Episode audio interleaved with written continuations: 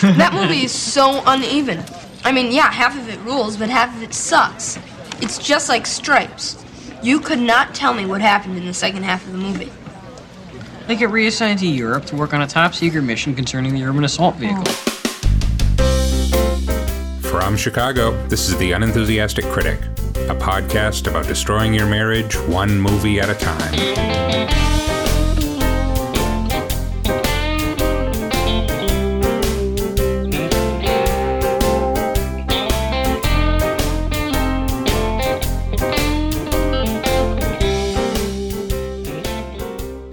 Everyone, and welcome to The Unenthusiastic Critic.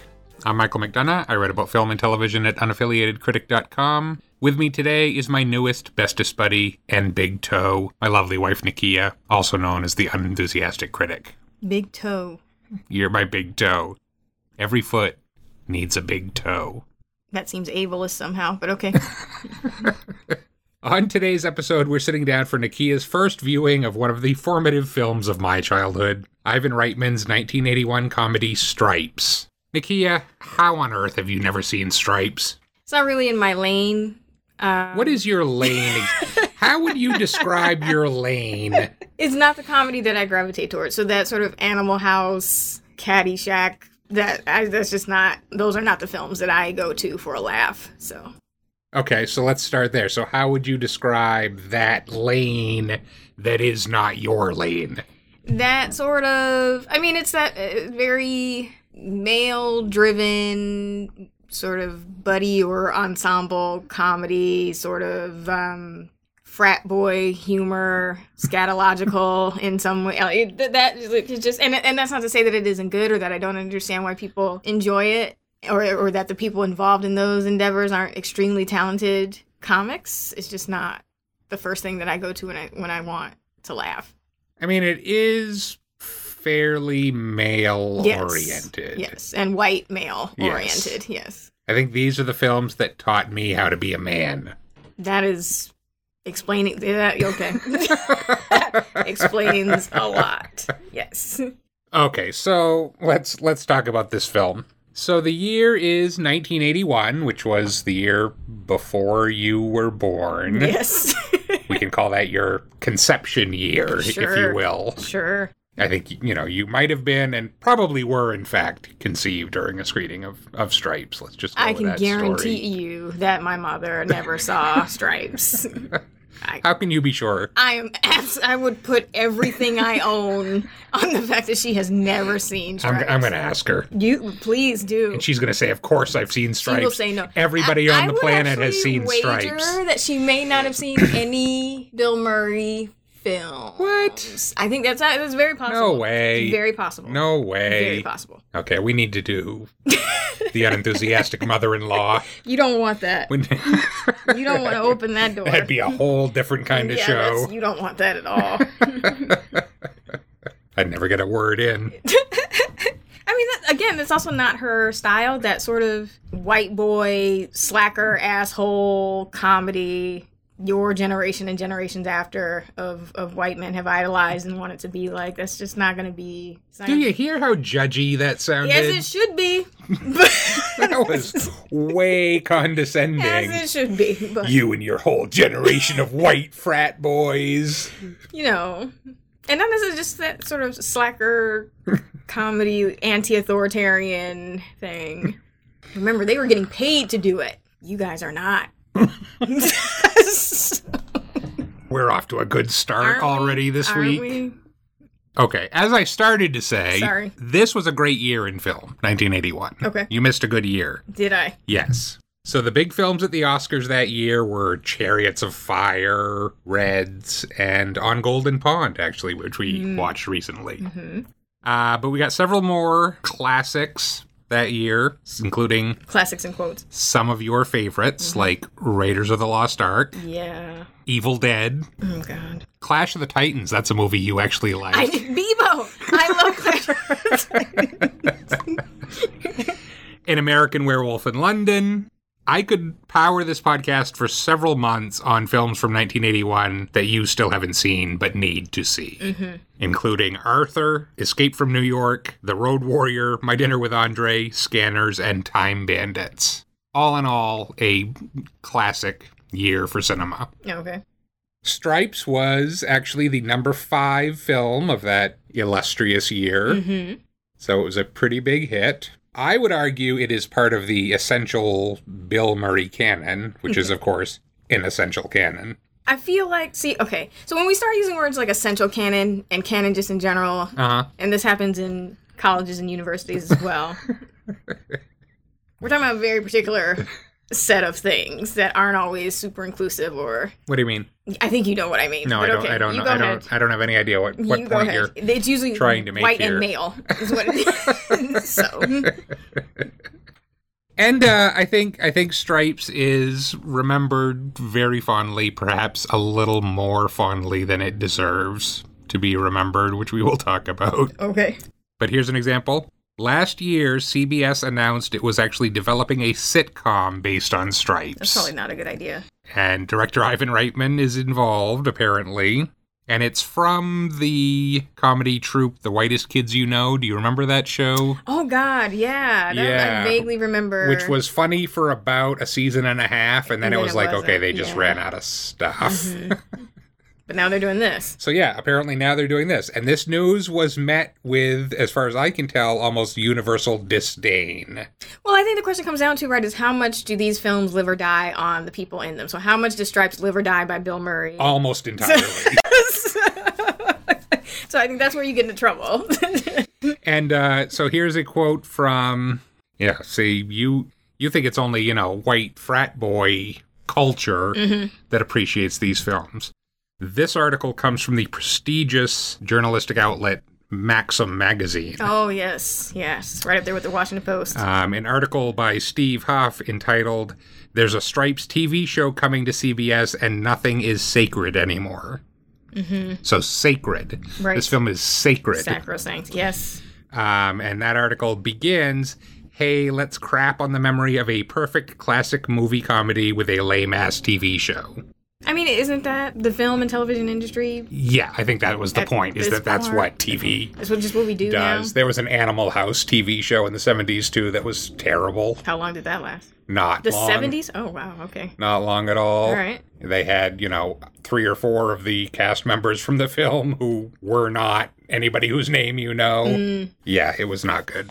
But the point is that Stripes is a perfect classic movie comedy and sacred. Perfect. It's actually not. Okay. I want to make sure. All right.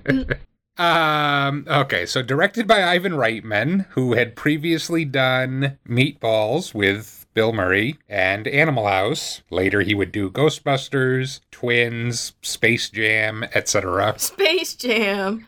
They were doing that. They were making that with uh, LeBron Yes, I know. Yes.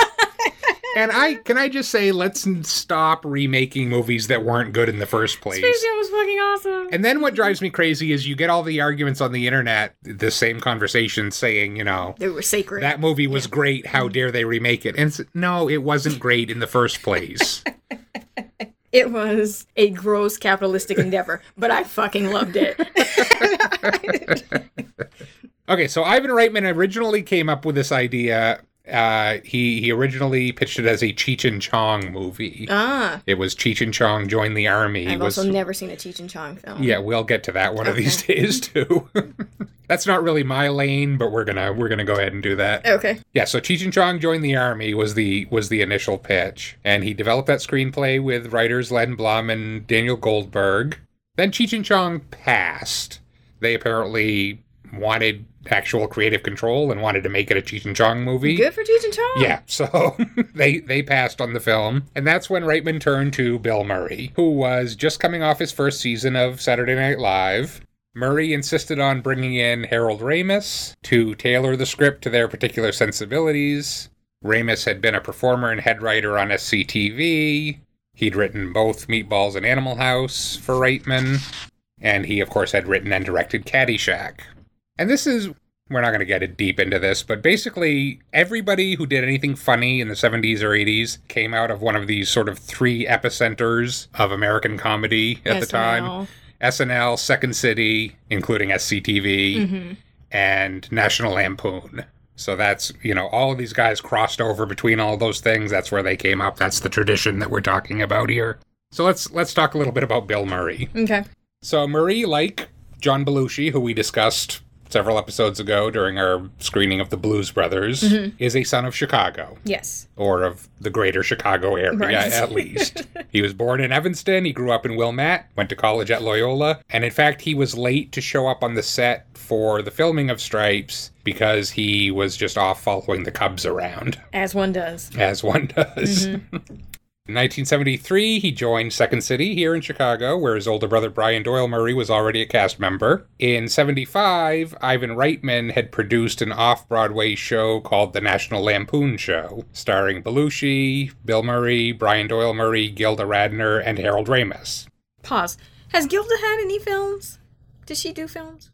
Well, Gilda died no, I know she pretty died. early. But oh, so she never got had a chance. To No, she, I mean, she made some films. Okay. Yeah. Um, I'd be hard pressed to think what Gilda's best film was, Okay. but yeah, she did. Because just thinking about that boys' club, and she's the one woman that's yeah, sort well, of if you want to, if you want to get into that, you- um, Jane Curtin has been giving a lot of interviews lately, talking about what a boys' club that Yeah. was, and so you hear about the guys sort of branching out and doing film and thing, but I, I couldn't remember if I'd ever actually heard that Gilda had any big star sort of starring film roles or anything. But that's a, a good point.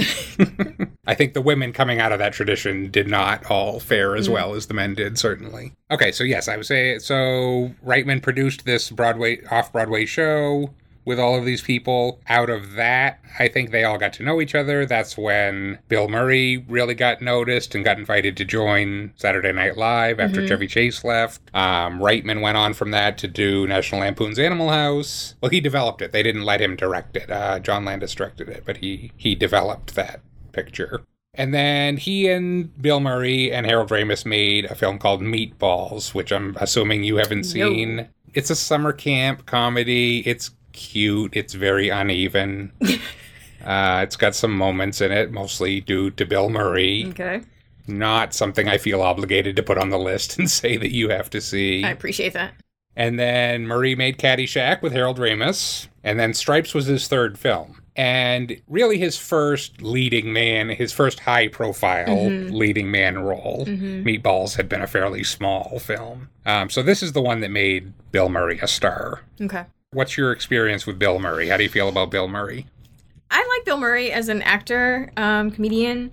I was trying to think of the films that I've seen him in, and I think I've seen more later Bill Murray than I've seen Mm-hmm. early Bill Murray. So I've seen at least parts of Caddyshack. Have I seen all of Caddyshack? If you haven't, we need to add it to the list I believe we've seen all of Caddyshack. I thought you had, which is We why had- it wasn't on yeah, the list. no, we have. I watched it. Now I'm, but see, this is what you do: is you lie to me.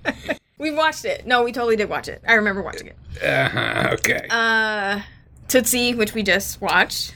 yes, which was a small supporting Yes. part for Bill Murray. Ghostbusters, Mm-hmm. Little Shop of Horrors, Scrooged, hmm the illustrious Quick Change, which you made me watch. I did make you watch a vastly underrated Bill Murray movie. Uh, and then I probably love him most in Groundhog Day. That's probably my go-to. That seems to be the quintessential Bill Murray, Bill Murray movie film. now. But he also has this really awesome cameo in uh, Jim Jarmusch's Coffee and Cigarettes, where Mm-hmm. he plays against uh, RZA and GZA from Wu Tang Clan.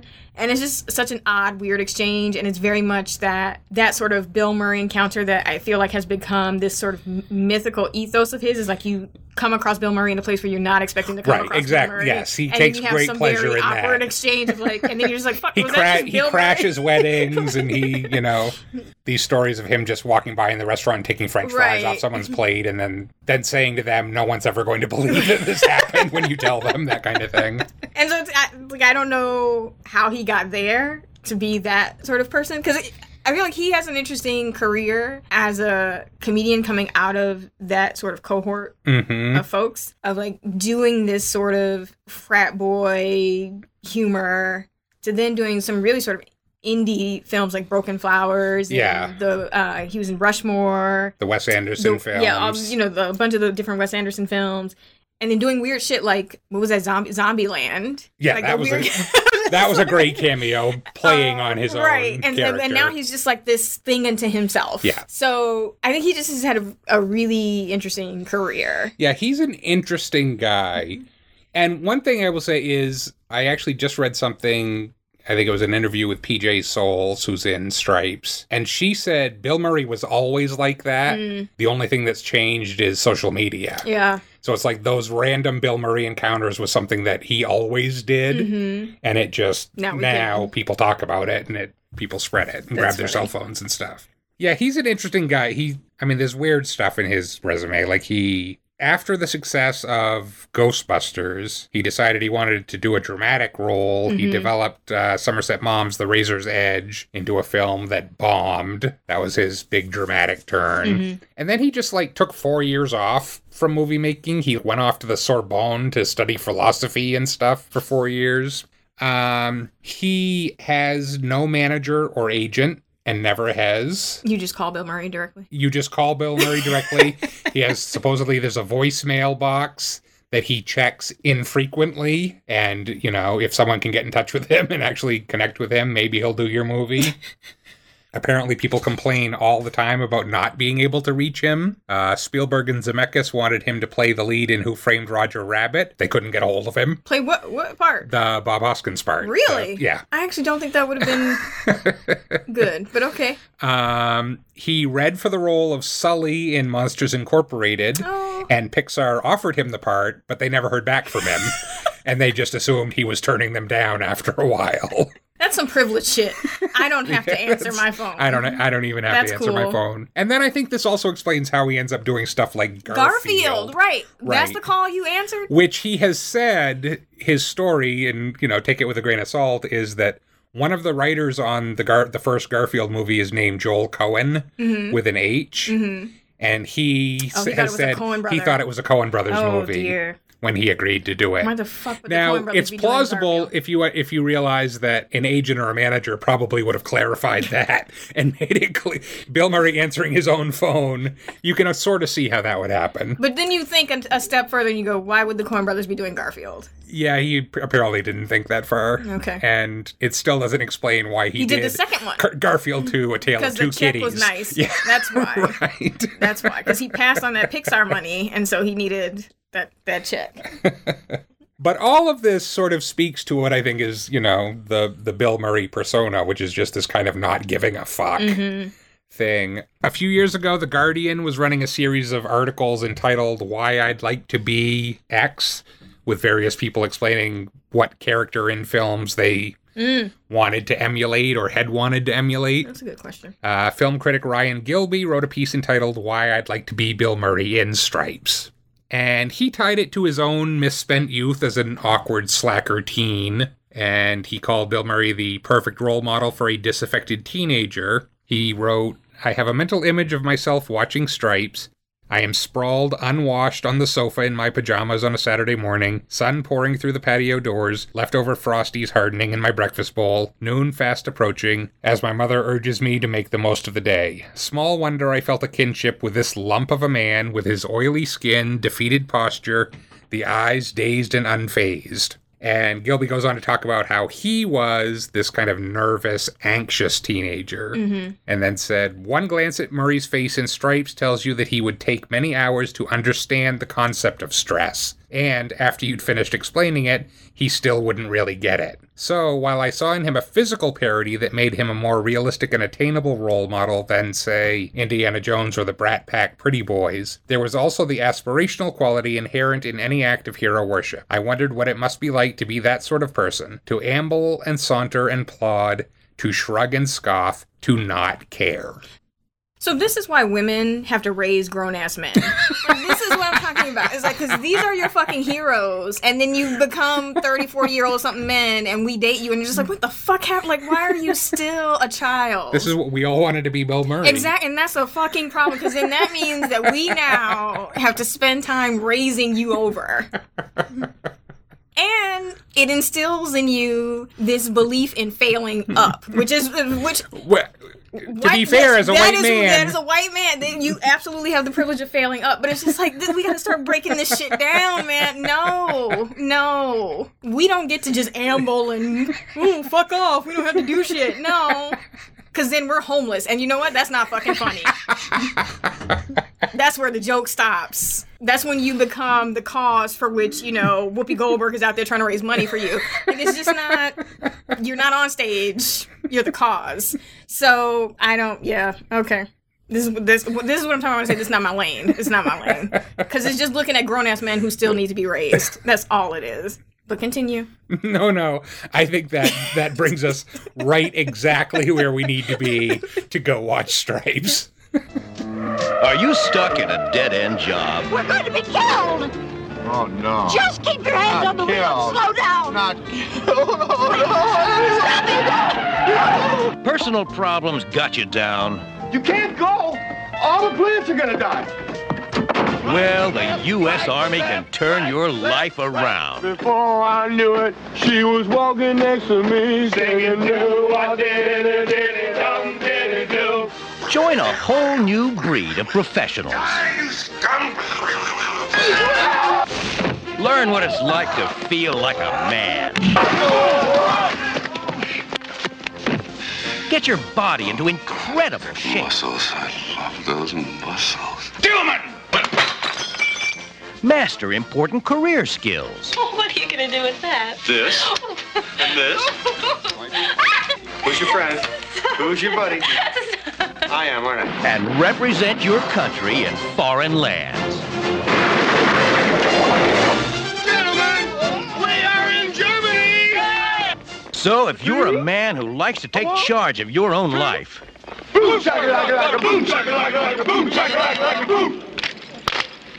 So am I to understand that you men completed your training on your own? That's the fact, Jack! That's the fact, Jack! and this looks like your kind of challenge, Lean killer! You're a lean, mean, violent machine! I'll do it! join Bill Murray in Stripes.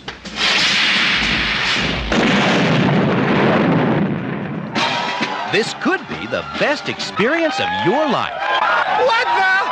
A surprise party! I'll kill you! Whose idea was this? Boom shakalaka, boom shakalaka, boom shakalaka, boom! Okay, during the break, Nakia and I watched Stripes. Nakia, most reviewers thought this movie was pretty dumb, but pretty fun. Mm-hmm. Uh, Roger Ebert said Stripes is an anarchic slob movie, a celebration of all that is irreverent, reckless, foolhardy, undisciplined, and occasionally scatological. It's a lot of fun. Uh, Pauline Kael said the picture is just a flimsy, thrown together service comedy about smart misfits trying to do things their own way in the army. But it has a lot of snappy lines, the director Ivan Reitman keeps things hopping, and the performers are a wily bunch of professional flakes. Uh, Gene Siskel gave it a very good review, though he did say it was needlessly infantile.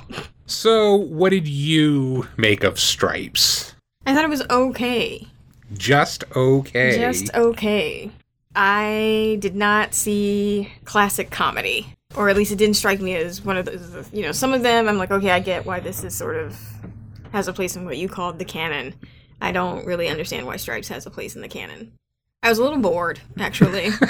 It's a little baggy. It's Yeah. it's not a tight movie. no, it is not. Yeah, I think there are, are a few sort of good lines, but I don't think there are enough of them to again warrant the sort of worship that this Well, gets. I mean, I don't, mm-hmm. I don't know that it's worshipped. It is remembered fondly. I mm-hmm. think if you were of a certain age mm-hmm. and a certain gender yeah. during the '80s, you probably quoted from this movie a lot. I know I did. Okay. I didn't even think that there was that much to quote. There may be a couple, two, three lines, but otherwise, Almost every line in the first half of this movie, mm-hmm. I think I heard quoted at various points during my teenage years in various situations. If you were playing poker, you quoted John Candy saying, uh, But that's me, I'm an aggressive gambler, mm-hmm. Mr. Vegas, mm-hmm. that kind of thing. yeah.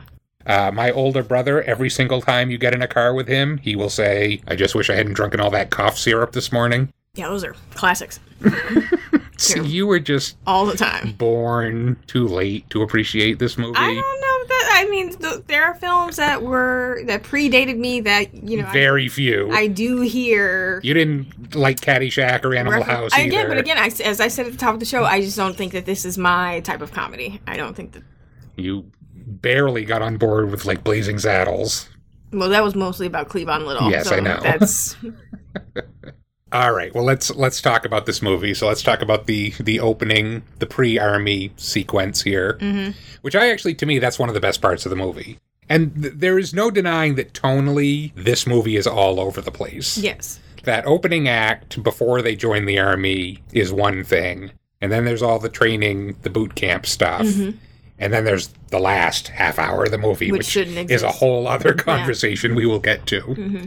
But just that that really bad day he has in Yeah, the so opening we of the movie. meet John Winger and pretty much know everything we need to know about him. At the top, he parked his cab in front of a fire hydrant and then tossed the ticket into the street. He picks up two young guys who, to me, immediately look like they're going to ride and dash. Like they are just. I mean, it's just, uh, like I feel like you should have that instinct as You should have that- driver. that radar. And I'm not even a cab driver. I was like, oh, they're not going to pay for this fare. Um, and and they do. They uh, run out on his fare, and so he picks up this very ridiculous caricature of a rich woman and her eighty thousand bags. Oh, I thought that was a dog around your neck. Yeah, and to take her to the airport, and then takes her on a pretty horrifying ride. Um, where he's speeding and I, you know, saying those famous lines that you mentioned, um, and the whole way she's telling him that he's a bum and you know that's all he'll ever be. Yes. And so he stops the cab in the middle of traffic, throws the keys in the river, and just sort of walks away from his job. And comes home to find that his car is being repossessed, and his girlfriend with her boobs is saying Gratuitous 80s gratuitous boobs. Is saying that she's done. Um, that you know, This, I think, was the only character in the movie you related to. well, because she said the truth right at the top, which was like, "This shit ain't cute anymore." I need somebody who's actually going to grow with me. I like you, but Yeah, this isn't cute anymore. we're anymore. not doing this anymore. It's a little cute, No, it's not at all cute. which I'm sure I've said that line to you. You yes, that you, I did recognize that. Yes. Again, I don't think it's worth watching the movie for that line. Um, but yeah, so she leaves him as she rightly should. Uh, and then we meet Zis. What the hell? Russell Ziskey, Ziskey. Harold Ramis, the late great Harold Ramis. The worst ESL teacher ever. Who decides to use d- the Do Run Run to teach English, which I don't know why you would choose that song. Um, well, they were having fun. they weren't learning English. Learn some new tunes. Have they, a great time. They weren't learning English. That was doing them a disservice. It is funny that he says it's a five week course, and Yeah. thi- this was one week. Yeah. This was what they learned in one week of the five week course. we we know all we need to know about these two gentlemen pretty quickly. So uh, they, uh, so you know, decide as one does Yeah. to join the army. After Winger damn near dies doing five push-ups. Says I need to get my shit together before I turn 30, which they're them being in their 20s is hard for me to believe because they both look I think they actually were in their twenties. they both look like they're creeping up on 40. Um, but okay. so Yeah, he he does look like comedy is a He's had a hard rough- life. Yeah, a rough it's a, life. It's a rough time. So, which just adds to sort of the layer of absurdity of them going into the army because I'm just like, aren't you like 40? um, but apparently they're in their 20s. So yeah, they sort of decide on a lark, and in desperation because their lives aren't really going anywhere, to go into the army because it is known for you know fabulous travel and food and fun. yes, adventure. Mm-hmm. So we have them in the uh, recruiter's office behaving as two people you wouldn't want in your army. Well, this okay. First of all, this is a reality of the army, which is that they'll pretty much take anyone. They will pretty much take anyone. Yeah. They will. Once you know we lost the draft, it was just like okay, we gotta take what we can get. I mean, you know, Bush in the early 2000s actually lowered the standards Yeah. for getting into the army, so that's is just a Frightening. frightening idea. Yeah, but so you have the you know the gratuitous homosexuality joke, and No, but we are willing to learn. Yeah. See, all of these lines are immortalized. Okay, Convicted? No, never, never convicted. mm-hmm. Yeah. hilarious. I think you just need to see this movie about 40 more times really and don't. really let it I sink really in. don't. I got it. Okay. so then they're off to the army. We're off to the army. We meet some of the other recruits in the bus depot. Mm-hmm. Uh, we meet the two surprisingly attractive MPs, Right, Sean Young. Sean Young and PJ Soles. Who is fucking Norma from Carrie? She's fucking plug it up. She is Plug It Up, yes. She's also uh, in Halloween. Halloween, where I think she shows her tits there too. yes, she does. I they uh they put out an extended version of this More tits. a few years ago, which you'll be happy to hear I did not make you watch. Mm-hmm. But yeah, they actually cut out her nude scene in Stripes, Oh, which is surprising. They they took out PJ Soles' nude scene. okay. Interesting choice. They also took out apparently a and I did not watch it, a 10 minute subplot in which uh Winger and Ziskey like drop acid and end up on some mission to Colombia. I there was a whole weird subplot that they just That sounds like that could have end been racist right there. excising from Yeah. this movie. Mhm. Yes. Okay. But for those who want to seek that out, it's out there along with PJ Soles' naked boobs. Alrighty. Okay, so yes, uh, we uh, then we go to the army base, Mm-hmm. and this was actually shot at Fort Knox in Kentucky. The army cooperated in the making of this movie. This was excellent propaganda. Apparently. and in fact, I did read that recruitment went up about 10% after this movie came out. So again, Bill Murray teaching men of his generation the wrong lessons. It's like I'm gonna go in the army and be like Bill Murray. Yeah, No, mhm. that's not gonna. That's not how. I don't think that's how the army works. It's not gonna. No, it's not gonna fly. it really isn't. But okay, you you go ahead and do that.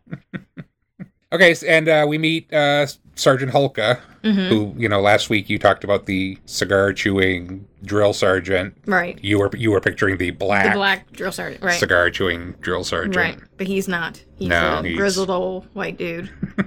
um, Warren Oates, he's a veteran actor, mostly of westerns. mm, he has an energy about him. Mm-hmm. Sure. Immediately takes a disliking to Winger Mm-hmm. because Winger is the worst recruit on the planet. Is very disrespectful and anti-authoritarian and likes to crack jokes because he's hilarious apparently. And You didn't think he was funny? I mean, he was like funny in the way that like the smartass kid in the back of your class is funny. You're just like, ah, ha, ha, yeah, okay. Do you give that kid a movie? Absolutely. I don't know that you do. I've seen. I think Bill Murray is very funny. I don't know that this was. This isn't my Bill Murray film. It's just not going to be because I didn't. It really was just like, oh, he's just a smart ass, and that's oh, Isn't that what he always is, though? Yeah, but I feel like he's been he's better at it in some places, maybe. Okay. This movie just did not. I, it really didn't click with me. No part of it? No. Okay.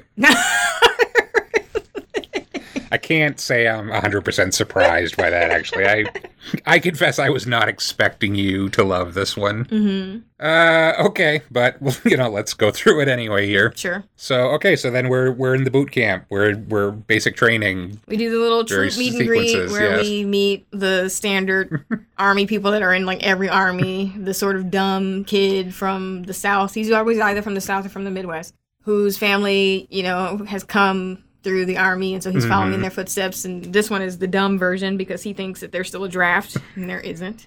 I mean, Psycho. We meet Psycho, aka Francis, who is obviously just there so he can shoot people. He's he's a prob he will be a problem later on when he leaves the army. Um Lighten up, Francis. yeah. Uh Dewey Oxberger, played by John Candy, who is in the army for free weight loss and aggression training, basically. And that's it. And then, you know, we got Ziskey and, and Winger. Winger who likes to wear weird underwear, apparently. for the ladies. There's a lot of improv happening in these scenes. You as could well. tell, yeah. um, so then we get, you know, standard basic training montage of that crew failing to do anything right, and more nudity. We meet John Larroquette's character, who is the Yes, Captain Stillman, Yes, the commander of the base. Stillman, peeping in on. Are they recruits or are they? Does it matter? They're just lots of ladies shower, soapy ass showering. like I've never seen so much soap in my life. we know you guys like to lather up. Yeah, That's- for like an mhm. hour Yeah. apparently, and you and basically just the boobs. um, so he's just peeping in on. I Is don't it know. is it Sarah Silverman that has the line that if you take a shower with a man, your boobs will be squeaky clean? I have no idea. I I would not. That's- yeah. yeah, that's you guys have a- singular focus. But yeah, so I don't know who those women are, but he seems to have a perfect view of their group shower space and just watches them for a good. Well, because the windows are wide open Right, in that I mean, space. because Yes. it's just mhm. like they're basically outside. So that's like a, a good five minutes of the running time is just us watching these women shower through Skillman's eyes or Stillman's eyes. Um, It, it was like ten seconds. it was a long ass time because I am deeply intimate with that one chick's boobs. When when did movies stop putting in gratuitous nudity? Like I don't think comedies made today just have gratuitous nudity. I mean, I, I feel like they were still around for a while because I, I haven't seen. I feel like a lot of those sort of teen boy movies always had some aspect of just like objectification of the girls. Well, yeah, they did. So I don't know that that has stopped. I mean, they may not be showing full on tits, but that's probably more about they want to be able to rate it a certain thing so that they can get more people in there than it is about. Oh, you're right. That probably is what it is. Yeah. It's they're going for the PG thirteen right. Like at some point you can't. rating. Yeah, be PG thirteen if you're, you know, like you got. We saw pubic hair. Yes, So did. it's like so at some point there's a line where that's no longer PG thirteen. So that's probably what it is. I don't know that it's about oh we mature. Yeah, no, no, I don't As know. an Of industry, not. No. I just think you if you want the largest audience, then you're gonna have to find creative ways to go around doing that sort of thing. All right, do you want to uh, talk about the love story? What love story What do you mean, what love story? with the MPs? Yes. Okay. Here's my thing, and I don't like being this chick, but Oh, okay, you do sort of like. Being I really don't. I really don't because it does sound, you know, like me. But the quote unquote roles for women in this film are fucking ludicrous. like you're either silent and naked Mhm. and just sort of dressing, or you are immediately in love with these two again, fucking useless dudes who I just. Yeah, so it's two MPs played by, like we said, Sean Young and what is her name? PJ Soles. So Sean Young and PJ, one blonde, one brunette, fall in love immediately with Winger and Ziskey. On multiple occasions, risk their damn jobs to, you know, bail these two idiots out of whatever little scramble they got themselves into, including rescuing them from a mud wrestling club where they just came from ogling women who I yeah. Anyway, so that is the quote unquote love story. They are on duty to like monitor the general's house while he's out of town. hmm The guys, of course, take full advantage of that and go on to defile the general's house with these women. They should never use that stove again. Um, I mean, who? The Aunt Jemima treatment. One problem with that name. okay. The Aunt Jemima treatment that that is not it's not gonna you know get me going. It's gonna we're gonna have to have a talk about some other stuff About racist about iconography. racist ass iconography and the theft of you know black, yeah, I don't think I don't think that was the point of that scene at all. uh, black intellectual property. Uh-huh, yeah. Um, and then you ever had the Uncle Ben treatment? is it sexy for someone to like hit you with a spatula? Or use a rolling pin on you? Or apparently scoop out your vagina with an ice cream scoop? Is that really what and this again so then we get men in relationships who do weird shit like that. And like oh yeah this is really gonna get her going. What the fuck are you doing with an ice cream scoop? That's odd. No thank you. I'm no. Bill murray did it really got her going. Mhm. It's a little cute. it's no it's not at all It's a little It sexy. not at all. Not at It's a little romantic. It's not romantic at all. The implication was that he was scooping her vagina. I don't. I don't understand how that's remotely sexy. Apparently, that entire scene was improvised as well. of course it and was, because so nobody would write that down. PJ Soles had to react to having, yeah, whatever was going on with that ice cream scoop. Mm-hmm. hmm But she's totally in love. Yeah, uh, yes. Mm-hmm. They have had about no conversations No. earlier in the film, No, but we yes. don't know anything about these women other Yeah. than they're MPs and apparently are easily swayed by boy ch- boy men. You just went into this in completely the wrong spirit. I went into this in the only spirit in which I could have. so what I thought was the end. they- wait, wait, before you get to that, Okay. did, did you want to talk about the mud wrestling scene at all? What is there to talk about other than that was some fucked up misogynist shit? You pay money to go into a wrestling a mud pit. Which was a thing briefly the old mud wrestling thing. So it's this combination of sexualizing women, fondling women, but then beating them up as well for money. And so they send in Ox with the aggression problems to wrestle like five of these women. And for a while they have him actually pretty under control. And then he like yeah, they're kind of kicking the shit out of him, hulks actually. out. And his winning is apparently him taking off their bikini tops. Uh, yes. So That's when the, the triumphant music kicks in, is when he grabs when he. all their bikini tops off. hmm You have a problem with that? Why would I have a problem with that? I can't imagine, It's but you, I just, I'm looking at the look on your face and it looks like you're, you know, sort of judging. well, the film a little bit, and me by extension. Well, I am. It's just no, it explains a lot, and that's you know it's always good to sort of. It's like Jane Goodall studying the chimps. Oh, okay, I see where this is coming from. Got it. You now understand my entire generation of men. Mm-hmm. Yeah, it's not our fault. And you think because you come out with a few quotes, but you don't actually have the comic talent to even sell those quotes the way that they were originally sold, that you somehow gained a personality, and you and you oh. haven't. Oh, You haven't. That's harsh. You really haven't. And you come with your ice cream scoop and you wonder why. Women say, you know what? No, thank you. That's okay. I'm going to pass. And if you're psycho, that storyline then gets very dark very quickly.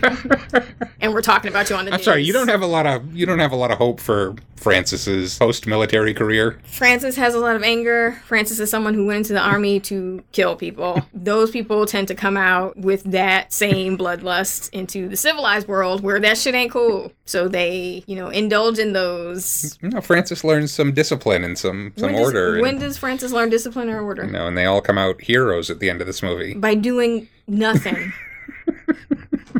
Okay, we're not there yet. Okay, so Mm-hmm. yeah, so you were you were working towards graduation here, which is the most famous, most beloved scene in this film. Okay, beloved. All right. Um. so after having fucked off what six weeks of Yeah, mhm. basic training, they realize that they don't have what it takes to graduate, and they will have to do basic training over again. So they try to cram six weeks worth of basic training into one night, and they work through the night so much that they end up oversleeping, and they wake up about an hour into graduation ceremonies, and then they put on this display of I don't know what that is.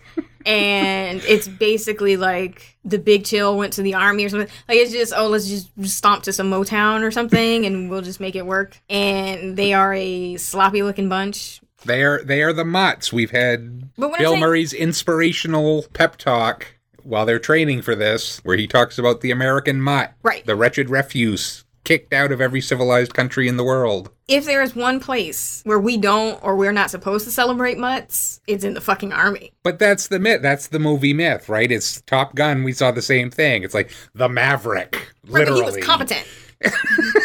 right? Like he knew how to do his job. Now you're defending Maverick I'm not defending Maverick. I'm just saying if we're if we're because you had a lot of opinions about Maverick. well, because too. Maverick. oh, oh, I am not celebrating either of these these sort of archetypes, but I prefer competency over just complete disregard for your safety or the safety of the country that you were supposed to be defending. And the idea that they would be roundly applauded at an army graduation for that sad ass display. Boom chugga lugga lugga boom chugga lugga Right. lugga boom chugga lugga lugga boom. Mm-hmm. That was a dazzling display It was not. of military prowess. I could see better line formation at a fifth grade drill team practice, so I was unimpressed. But it gets, gets them a special assignment yes, they are the, handling this the super crack secret team that the general wants to head up the Weapon EM50 project, in Italy. the urban assault vehicle. Yeah, which is a tricked out Winnebago. hmm as we do. hmm So now we're in Italy. when the movie, So, did you think graduation was the end of the movie? I, I really did, and I stand by the fact that it should have been the end of the film. This, I think, is the general consensus Mm-hmm. about this film. Uh, I did, I did actually come across a couple of reviews that went the other way. Mm-hmm. And I don't know what those critics were smoking. Gary Arnold in the Washington Post thought the last act of the film was the best part. He said the premise and star remain out of whack until the rambling, diffuse screenplay finally struggles beyond basic training. And then he thought, then the real movie kicked in when they went to Europe. Every other person, I think, on the planet thinks the opposite. Because it's ridiculous. the story is r- ridiculous, and it doesn't make any sense with the rest of the film. Uh, okay, so uh, Devin Faraci at Birth.Movies.Death says, I feel like this movie is the ultimate example of terrible endings. But what makes Stripes special is that the first two acts are so good that you can kind of shrug off the turgid, unfunny, and directionless third act. The film is filled with incredible talent, and they make the first two acts of the movie a complete work of comedic brilliance. But not even the combined might of Warren Oates and Bill Murray could save the film once it heads to Europe and introduces the assault vehicle disguised as an RV. And then, so I read that article, and then in the comments of that article, mm-hmm. someone with the username Style92, I like to give credit where it's due, made a comment that I think hits the nail on the head. He basically said that the ending of Stripes is like the unfunny sequel to Stripes. Mm-hmm. It's like Ghostbusters 2, but it's tacked on to the end of Ghostbusters 1. Okay, sure. And I think that's true. I think if they had, if the first film had ended at graduation and then they had made a Stripes 2, that last half hour is what Stripes 2 would have been, and everyone would have said, that's just, that's not as good as the first movie. Yeah. They kind of missed the point Yeah. there. Yeah, it's really bad. You want to talk about boring? That last act is boring as shit. Well, it's just all of a sudden they're like MI5 or something, where they are doing all this sort of tactical planning and and basically starting a fucking war with Czechoslovakia. And I'm just, It's Czechoslovakia. It's like invading Wisconsin. right, yeah, yeah. So I, I just I don't understand where it comes from. I I don't understand why, other than they were like, oh, we got this Winnebago, we need to do something with it. I mean, I think if you if you look at all the comedies from that era, most of them end with some big scene Mm-hmm. where we're blowing stuff up, right? Animal House has the parade at the end where everything is just chaos and Yeah. stuff is blowing up and car crashes and everything. Um, Caddyshack, they literally blow up the entire golf course Mm-hmm. at the end of the movie. I don't know why that was the formula, but that's what it seems to me was because going you guys on like here. fire and tits, That's a very reductive view of and yet the male movie fan. True. Sadly. So okay, so then this is what happens when we go through your id is we get shitty ass third acts where we gotta blow some shit up. It's not good. Yeah, so I don't. I mean, I don't even know what to say about that. I mean, they go and fuck up Czechoslovakia for like uh, just uh, just because. Um, Well, the Russians had already fucked up Czechoslovakia, so this is. but that know- doesn't make what they did okay. And they shot a lot of people. So, but okay. There's there's a there's a uh, surprising absence of blood and death in that Yeah. though. Like we see people get blown up, but they just sort of Yeah. fly and they look Well, they- they, land and they yeah. they're probably okay. I don't think they are. I don't I don't know if anybody actually gets killed. We can show tits, but we can't show blood. Um, yeah. So these two geniuses are in charge of watching the M- EM50, which poor decision making on someone's part because they obviously are going to take it and go to Germany to visit their Yes, where the two MPs from Fort Knox have, have been right. transferred for some reason conveniently. that happens. um, and they just go along with. It. Again, these are MPs. We're like, yeah, we're totally gonna go get into this stolen, expensive ass piece of military equipment with you and just do a little rendezvous. yeah. Um, Well, they're in love, so you know. again i just can't um I think it's really the decision making of the women that you're questioning here. It's not the men. oh i'm no it's the writing of the man of these women so yeah they like go to some hotel in germany or something to have sex and then there's this the commanding officer stillman is that his name Yeah, i don't care and he takes the rest of the platoon to find this To very- go looking for them, Right. right? and they Before the army actually finds Right. out they're missing. That's the yeah. they accidentally end up in Czechoslovakia instead of Germany, and so they are captured. And so Ziskey and Winger and their two MPs have to go on a rescue mission. A mission, rescue mission, yes. and that's when they become super competent and are able to free their buddies. Well, they do have a heavily armed recreational do have- vehicle at their disposal. right, which has a manual that apparently they could read, which is that's impressive. Um, but even Bill Murray's like doing like a little bit of hand to hand combat and shit. Like, where you could have just did that in basic training. we haven't seen that. Yeah. yeah. Yeah. So Well, anyway. they actually learned something in basic training. So they save them, and they have they they return to America to a hero's welcome. yeah, which is a weird thing when you think about it. Yeah. Because what are the what are the what's being celebrated here? What's the official narrative here Right. that leads to a big hero's welcome and a parade and Exactly. everything? That Stillman went and got captured somehow, and they went and rescued him, even though it was They their fault. supposed to be, right. They were out. Yeah, I don't. I don't know exactly what the official narrative because is it doesn't here. make any sense. It doesn't matter. Does shouldn't it though? Ox is on the cover of Teen Beat Yeah. PJ decides to go and pose for Penthouse. for Penthouse. because yes, that's what you Mhm. do. Yep. And then we get little yeah little blurbs about you know what everyone, which is also an '80s thing of like What happened to everybody? what happened yeah. mhm. after the film. yeah. And then it's the end, and I was happy that it was over. I, see, I think your problem is that you were not a 12 year old boy. I'm thankful. If that you could I'm try to be more boy. like a 12 year old boy Mm-mm. in the early 80s, I think you would appreciate films like this a lot more than you do. That is quite all right. So here's a question. Okay. Our hypothetical 12 year old son, No. you didn't even know what I was going to ask. Will he watch this? yes. No. Why not? Because there is absolutely nothing from for him to get from this. No. There's better Bill Murray. There's better 80s films. There be- no. Just so he can say, I'm a little cute. No. And it, so here's the thing. I think the most important job of a parent is to not raise an asshole. So whatever you need to do to not raise an asshole, particularly boys, that's what you do.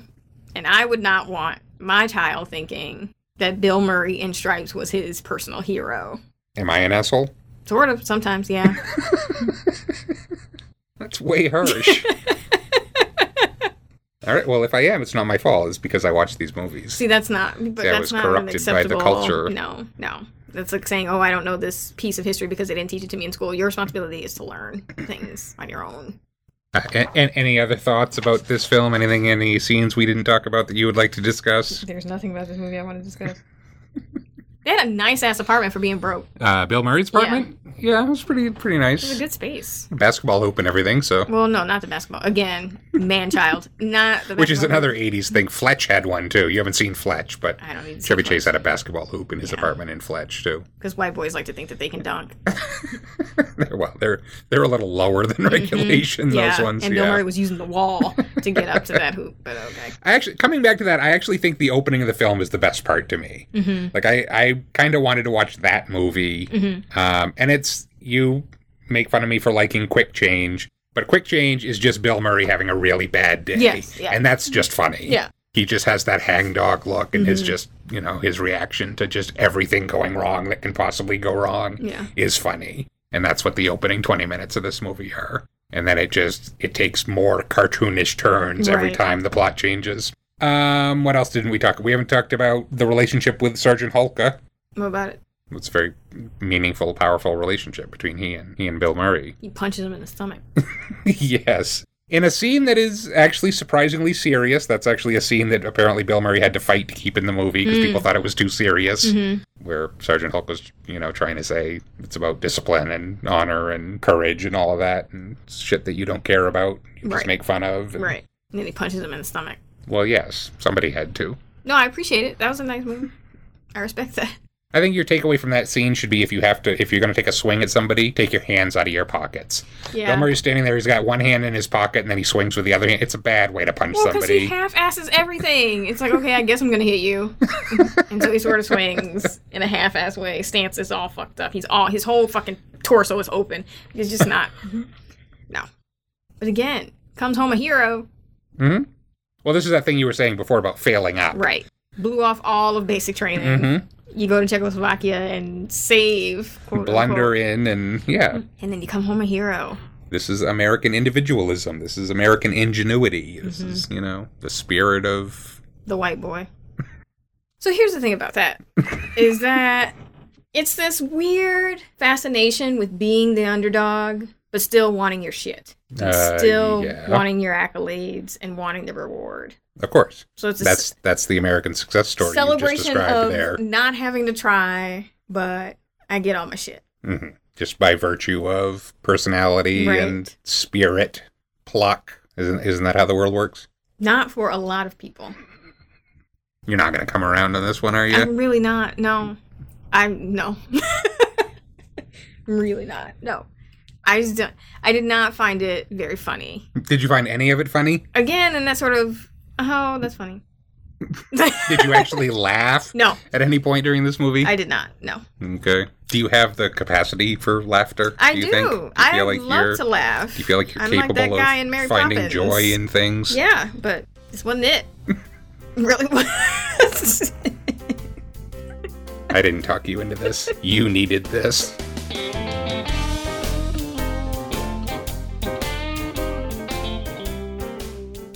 That's our show, and we want to thank you for listening.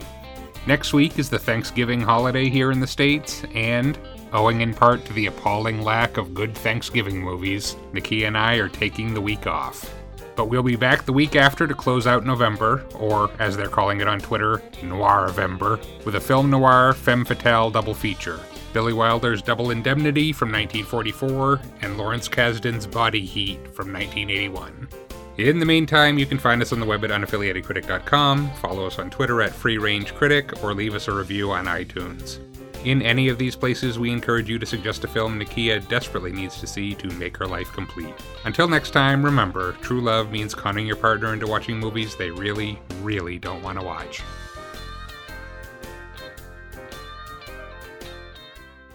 I think our kids are going to watch Stripes. I'm going to sit them down. We're going to watch Stripes. We're going to watch Caddyshack. We're going to watch Animal House Why? because they're funny. They're other funny Because the kids are going to need to learn a little irreverence, You, a little healthy irreverence. I'm. Because you take everything way too seriously. I do not take everything too seriously. I ask important questions like, "Where are the black people?" There were a couple. Right. Black guys help the white guys. Yeah. Teach us rhythm. mm-hmm. Exactly. I ask, "Why do I need to see so much pubic hair in a comedy?" There wasn't that much pubic. It was- was, not wall to wall pubic hair. It was, It was wall to wall. few tits. fleeting glimpses. Okay. You know, these are, I just I just ask questions. I don't you that's I mean these are important questions. Why do you find this funny? I feel like you think less of me now. A little bit. Yeah. Yeah, We probably shouldn't do this anymore. probably not.